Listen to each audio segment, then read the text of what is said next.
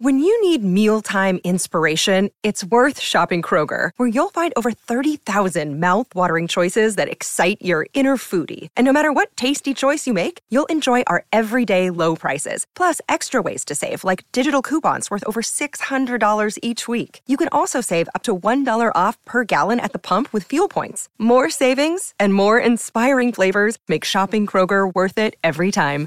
Kroger, fresh for everyone. Fuel restrictions apply. Rachael Haynes has been good enough to join us.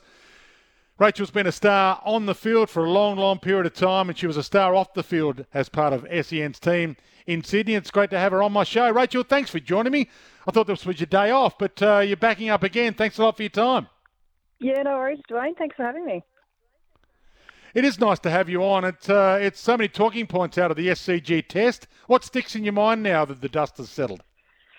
Yeah, well, I think the most obvious one that comes to mind is uh, Australia's spin uh, options heading over to India, and particularly that first test in Nagpur, um, and also just generally the makeup of their team. We saw them going to to this test at the SCG on a turning wicket with two spinners and, and two pace pacemen in Josh uh, Hazlewood and uh, Pat Cummins. But whether or not they'll keep the same makeup, how fit Cam Green is, there's just lots to unpack.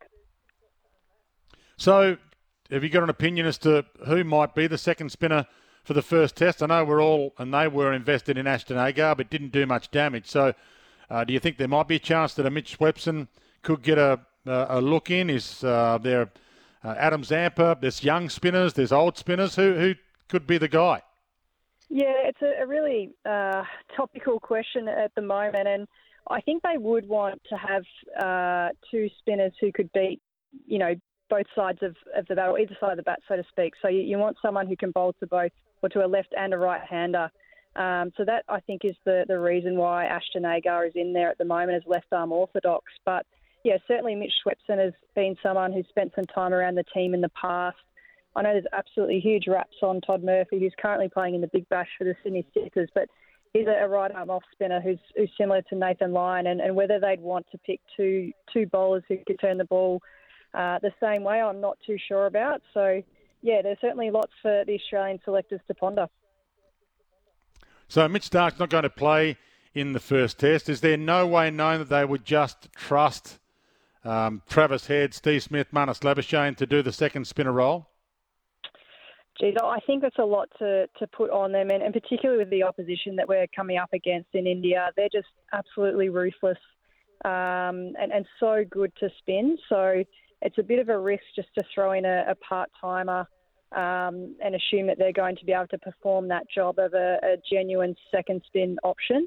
I think that the difficult thing for Agar is that he just hasn't played a lot of red ball cricket. So we've seen him really, um, you know, putting some fantastic performances in the white ball game. He's very much a part of the Australian team in, in that particular format. But yeah, I think yesterday um, as well, he didn't have the pick of the ends too, so he wasn't bowling into as much rough as what Nathan Lyon was. But even so, he, he didn't probably, um, you know, get the performances on the board in terms of taking wickets, which is what Test cricket's all about. You, you need to be able to take those 20 wickets. So, yeah, it's a, a tough one. Um, whether or not that, that then brings Mitch Swepson into the conversation to to take um, his position I don't know that the Australian selectors will do that. I think they might try and show a bit, bit of faith in Ashton Agar here.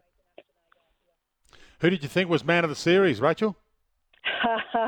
Geez, that caught us all by surprise, didn't it? Um, yeah, look, I think that uh, you know Pat Cummins and probably Travis Head as well were, were, probably two players which you know I thought had really consistent, outstanding performances throughout that series.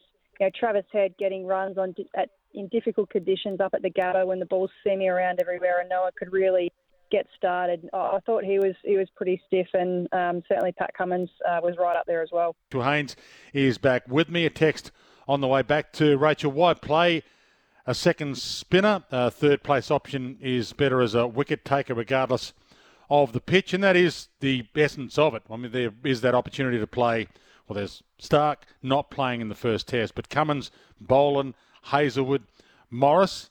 Uh, so the selection of the squad's going to be interesting as well, Rachael. So we're all just waiting for the squad first before we have opinions on what we might be able to go with. What do you think the three fast pace options are going to be? Is it is it Boland, Hazlewood, Cummins? Do you think? Welcome back to you. Yeah, um, look, I, I think that will probably be um, the lineup, particularly in the subcontinent. So definitely in Australia, it's a different conversation, I think, and we even saw that at the SCG. Perhaps having a, another seamer in hindsight might have been the way to go, as opposed to um, Renshaw in the lineup. But when you get into different conditions, there's other factors to consider, and quite often in the, the subcontinent, um, you know, spin just plays such a, a huge role.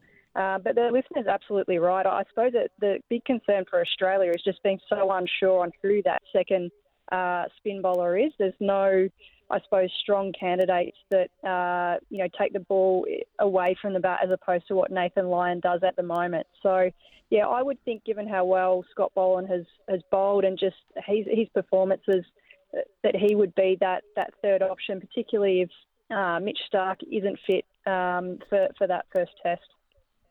Do you think we might get a bit of a shock in India, or do you think our form's going to hold up pretty well, especially given the form of our batters? But uh, different conditions, maybe different story.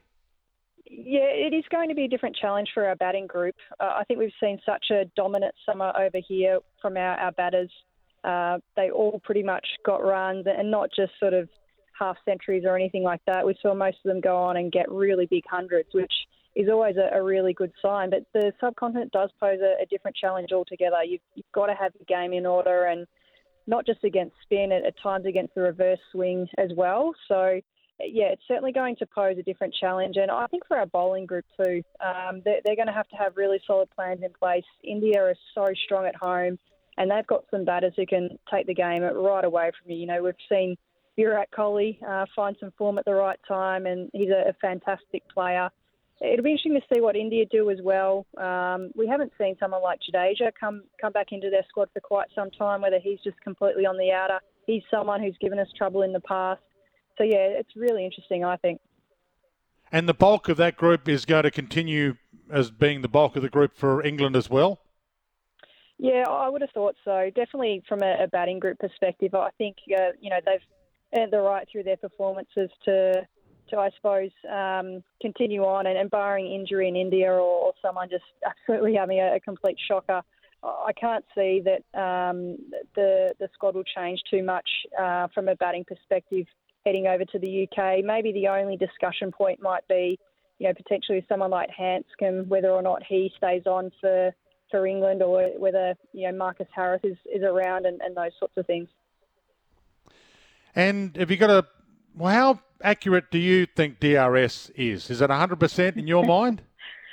oh, look, I've certainly stood on the field as a, player at some times and, and not quite understood how uh, the ball tracking has reached the conclusion that it has. Um, yeah, it's a tricky one. And look, they, they've already made it very clear that the technology isn't 100% correct. And that's why we have umpires' calls still um, but yeah, certainly at, at, different stages and particularly different venues and the height that different bowlers come from. Uh, you know, there's been times where I've fielded at point, for example, and I felt like the ball isn't going over the stumps and it's it's shown to be going over uh, through by the technology. So yeah, look, I certainly understand that it's it's not easy, and, and we're we're definitely making the the decisions based on uh, the best information that we have and the best technology available at, at the moment. But yeah, it certainly feels as though at times um, the ball's either doing more or not quite um, what you, you might think it is on field.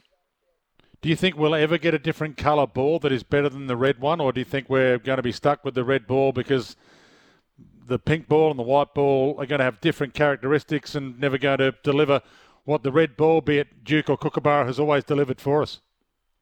Yeah, uh, this is probably another point, and I think you know obviously there's a, lot of talk around the rain and the impact that that's had on the Sydney Test, but I think in t- Test cricket more generally, uh, certainly this issue around bad light and and going off at, at, various times for that, I think is something that we we really need to try and address, and definitely the game needs to be safe for players. That's number one. It, it, we can't continue in conditions which are, are unsafe for players, but you'd like to think in this day and age that we'd be able to come up with a, a solution, um, you know, that enables the, the, players to to go to continue playing even if um, you know the light isn't as, as good as it could be. The pink ball, uh, you know, has found its place in Test cricket, but more from a a day night perspective. And I think the reason for that really is just because it doesn't do as much in the day as opposed to, to what it do, does at night under lights. Um, so, yeah, there definitely needs to be a, solution and a, resolution, I, think, but we haven't quite found it at, this point in time.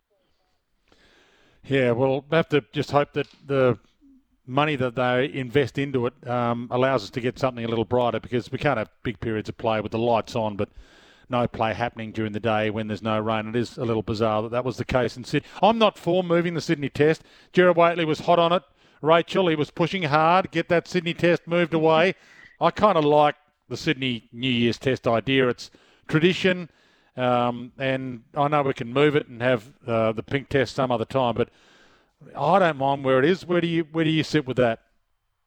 Yeah, I really like the spot that it has in the calendar. I think as now a Sydney sider, a former Melburnian, but now a Sydney hmm. sider, I think it has a really special place in the sporting calendar in New South Wales as well.